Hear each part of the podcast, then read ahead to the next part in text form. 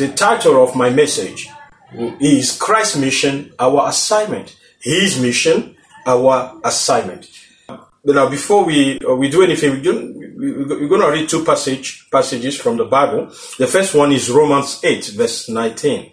The Bible says, "For the creation, creation waits in eager expectation for the children of God to be revealed." That means something must happen so that people know who is who are the children of God because they are carrying something. I'll come to that in a minute. The second passage, which is in uh, Isaiah 43 verse 7, it says, everyone who is called by my name, whom I created for my glory, whom I formed and made. Okay, so uh, that, that, that one is telling us that we have been made to the glory of God. That is very important for the rest of the message. So we're going to talk about God vision. I'm going to talk about God vision. That means what God has foreseen when He was creating man. What is the plan for uh, of God for man? And then from there, I will, I will, I will go and talk about Christ's Christ's mission because He has a mission that is to accomplish the vision of the Father. And from there as well, I will talk about our own assignment, our own mission, that what we have to do in the assignment or the mission of Christ so that God's vision can be accomplished. Okay, so um, God vision, God vision. I'll take God vision on two, um, two, two different, uh, two, two different points. The first one is God uh, wanted a, a, a fellowship with man a special relationship, a relationship where man can be with God all the time and be pleased and be, be happy, at peace around, around God. And God has designed as well man not to die. Uh, he, he, designed uh, a man to live and to live for, for, for forever. If you go through uh, Genesis 1 to Genesis 3, we see everything there. God has created man to have dominion, to, to subdue everything God has created. So God has really, really uh, give, uh, give uh, yeah, has given a, a lot of authority to man. And the second things I want to say is the Bible said that God has created man his own image. So man is uh, in fact image bearer, God image bearer. So God wants then to through man to manifest his glory uh, uh, uh, to show his glory through man. That's why he has designed this unique relationship with man. He will be our father. He will be uh, loving us. He will be protecting us. He will be providing in everything. That's why he created man. The Bible says he created man and woman. And everything were going, were going uh, according to plan. Adam and Eve were on the, in, the garden. They were cultivating the garden, but they were enjoying themselves. They were enjoying their, their relationship and they enjoying relationship with, with God. Everything was well. There was, there was a, a unique companionship between God and man in the Garden of Eden. Then something happened man was deceived by the devil who induced him into sin. But then sin came into, into the relation and the relationship was broken. Separation came between God and man. Remember, in Genesis, God has told Adam and Eve, you know, the, the, the, the fruits of the, the, the knowledge of good and, uh, and, and, and wrong, you shouldn't eat because if you eat it, you surely shall die. That's what God has said. That means if, uh, the, uh, the disobedience of God commandment will bring will bring uh, death, and that's exactly what happened. So what happened suddenly? It looks like God's vision is spoiled. It might not be accomplished because the, the, the, the, the separation has, has come, because death has come, sin has come. But God has not changed his vision. God is not a man to change. He is God. So he hasn't changed his vision. But he has to make a way, he has to make a plan that's why he tried a lot of a lot of things. He tried lot, so many plans to reconcile with men, but the, all all the plans fell short of what was needed. Then came the master plan, a plan that will involve God and His Son. God strongly wants to do something so that His vision must come back on track. And Jesus, our Savior, our Lord, the Messiah, was the center of the master plan. Here comes Jesus on a mission, the Son of God on a mission. And the mission is designed to bring the Father's vision back on track. There's nothing different. Do not forget that the vision of the Father is to have a close relationship with man and to reveal his glory to him. And because the relationship was broken, Christ has come to be the man with the reconciliation ministry.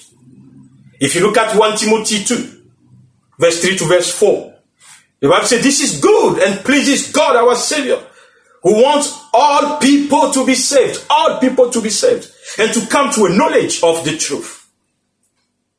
If you look at 2 Peter 3 9, the Lord is not slow in keeping his promise, as some understand slowness. But instead, he is patient with you, not wanting anyone to perish, but everyone to come to repentance. So you see, at this point, that God vision of bringing men, all men, back to Him is still the mission, the vision of God.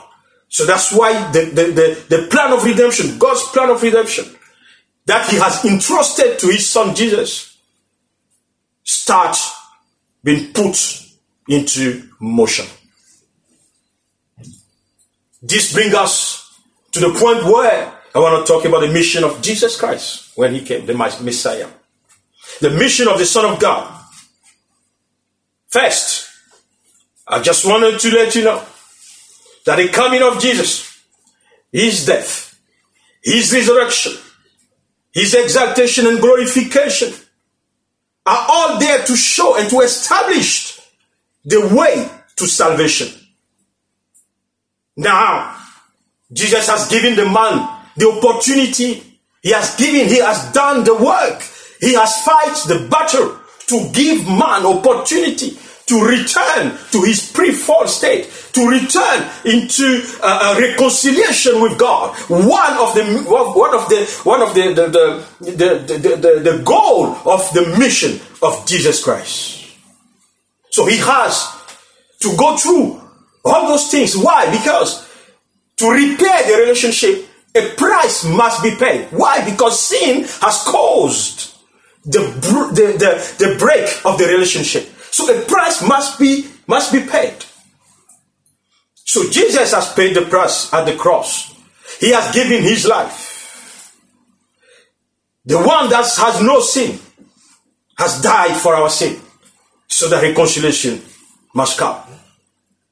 Jesus has done this by obedience to the Father because this is something, a plan, the plan of the Father. And Jesus has said, Yes, let me go and do it. That is obedience. And I pray that even in church today, we must understand that obedience will open doors. Obedience will make things happen. Obedience will make us prosper. Obedience is what it takes to please God. And Jesus has done that. But let me tell you again today, that's not just because of obedience. It's not just because, because Jesus wants to obey his father, but it's also because he has a compassion, a compassion on, on, on human being.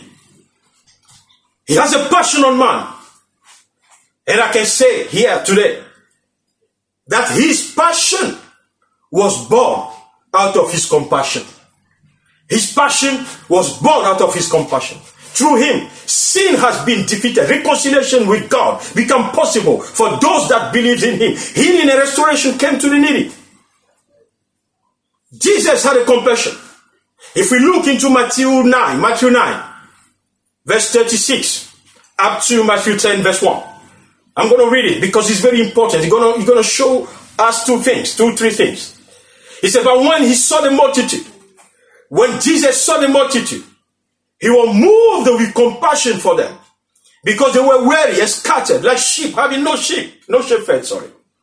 Then he said to his disciple, the harvest truly is plentiful, but the laborers are few. Therefore, pray the Lord of the harvest to send out laborers, laborers into his harvest. And when he has he had called his twelve disciples to him, he gave them power over unclean spirit to cast them out and to heal all kinds of sickness and all kinds of diseases. Hallelujah.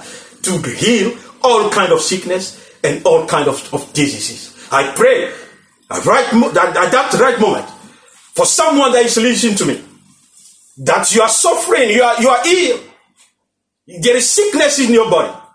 I bring the word of healing to them. Because Christ has given power of disciple to heal all kind of sicknesses.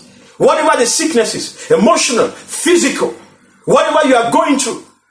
Even though maybe someone in your household has been touched by this COVID-19. I pray now that miraculously Jesus Christ touch touch the, your, your, your brother, your sister, whoever is, and bring healing into his life in the name of Jesus Christ. Maybe you have been ill even long before this time of pandemic. I want to tell you and I bring you a message that someone that is called Jesus is, has come and has compassion on you. Let me look at what this compassion is because I've been talking about compassion and you know we, we, we, we maybe think it's, uh, it's a compassion like uh, every other compassion. No. You know, when you have a compassion on someone, is a concern that you have for the suffering of misfortunes of others. You know, kind this kind of compassion that Jesus had is a compassion that forces action. Action to alleviate the suffering, action to erase the suffering, action to heal, action to, to, to, to bring. Jesus did not just have pity on someone, he doesn't just see someone or saw someone that is in uh, that is suffering and say, "Oh, I can see you are suffering. I can see." No, no, no, no. He just he does not just say, "I can see you are suffering," but he provides a solution. So his compassion is a compassion that is prepared to suffer to stop the suffering of other people. This kind of compassion give you protection, salvation, redemption. This kind of compassion will never let you down. This kind of compassion will never forget you, they will never forsake you, but he will be there for you. And that's what the King David rendered very well by saying in 2 Samuel chapter 24, verse 14. He said, I am in deep distress. Deep distress. If you are in deep distress today, you are not the first. And God is there with you, by you. He's going to do something. I come back to my, my, my verse. He said, I am in deep distress, said David. Let us fall into the hand of the Lord, for his mercy is great. But do not let me fall into human hands. What David was saying, David was trying to say. David was trying to say, the only place I am confident that there is compassion that had a mercy, unlimited mercy, a compassion that will cover every kind of sin, every kind of wrongdoing, everything that I have done. I am sure that if I, I am in the hands of Lord, He will find a way to have mercy on me. But if I found myself in the hand of man, I'm not sure they will have mercy on me. And that would be my end. So that's why David is saying, the Lord is the one that will give me a mercy. And he, he called it a great mercy. I'm saying an unlimited mercy that God has for, for, for you. Unlimited mercy. I, I pray. I pray today that you put your trust, your faith in God. Because He has a mercy. Mercy to redeem you. Mercy to forgive you, mercy to bring you back into repentance, to back to Him, to repentance. Yes, only God's compassion can provoke that passion which led Christ to the cross. If you remember the way Christ has been to the cross, the suffering, what He has suffered in the hand of His people, Christ has suffered all those things and, and sustained all those difficulty till he goes, he went to the cross. Why? Because his compassion has no limit. Hallelujah. And then he said, the passage says that when Jesus looked at the multitude, he see them, they are weary. That means they are wicked, they are weak, they are lifeless, they have no life. They lack energy. They like they are, they are, they are crying. They, they, they are withering. They are grieving. They are lack of life. They are so tired that they cannot take no more. They can't do anything. The yoke is so heavy on them that they can't do anything. The only thing that is waiting for them is to die. They were already defeated. They have no strong strength to fight again. No energy. They are exhausted, discouraged, destroyed, overwhelmed, collapsed, depressed. They felt knocked out. And the Bible says they were even like a sheep without shepherd. That means they have no direction. They know they don't know where to go. In addition, you know, they, they, they, have no, they, they, they are far from the green pastures because there's no one to take them there. They are without protection, without care. They are without food. They are without deliverance or provision. They are at the mercy of the wolf and the lions because there is no shepherd. And Jesus says, I came because you need a shepherd, and I am the good shepherd. That's what his compassion has done. So when he see the he saw the multitude in that state, he has to do something. He has to repair the things. He has to bring you back a, a, a, a peace, joy. He has to give you uh, uh, uh, a, healing in your soul, in your body. That's why. That, that's what his compassion is able to do. Hallelujah. So, what about you? Do you need Jesus? Can you see yourself in all those things that I've said? Do you need Jesus? If you need Jesus, Jesus is there for you today. Draw close to someone and they will help you. But the mission of Jesus, Jesus Christ was limited in time. Jesus has three and a half uh, years to, to, to, to minister. And he has ministered in only few cities. In Galilee, uh, Judea, Samaria, but remember the vision of God. The vision of God is not just for the people of Samaria, uh, Judea, or, or, no, no, no. The, the vision of God is for all men. That's what we have seen previously. So that's why, why you, you see, you can see here that Jesus' mission has not accomplished the full vision of God. So that's why the, uh, uh, Christ's vision has to be has to be uh, has to be full, has to be prolonged. So by the time Jesus left this earth, there were many, many people on this earth that did not hear about the good news of reconciliation with God. They didn't even hear about Jesus, who is the Redeemer, who is the Savior. So Jesus could not leave it like that. That's why he called his disciple, uh, as we see in Matthew 10 right now. That's why he called his disciple and he gave them authority. Hallelujah. Christ's mission was accomplished by his work at the cross and providing a way to salvation. But the, the mission has to continue. So that's why he's now, that's where our, our assignment come.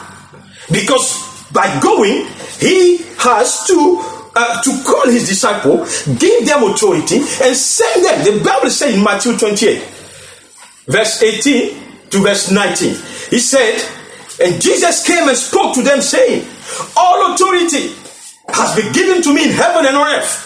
Go therefore and make disciples of all nations, baptizing them in the name of the Father and of the Son and of the, of the Holy Spirit. Look, when Jesus was living, he called his disciples. He didn't call them to Judea. He didn't call them to Samaria. He didn't call them to go to uh, uh, uh Jerusalem only. He said, Go everywhere. Go therefore and make disciples of all nations. I'll tell you one thing. When Jesus said, Go and make disciple, he's trying, he's saying, Go and make disciple that will make disciple.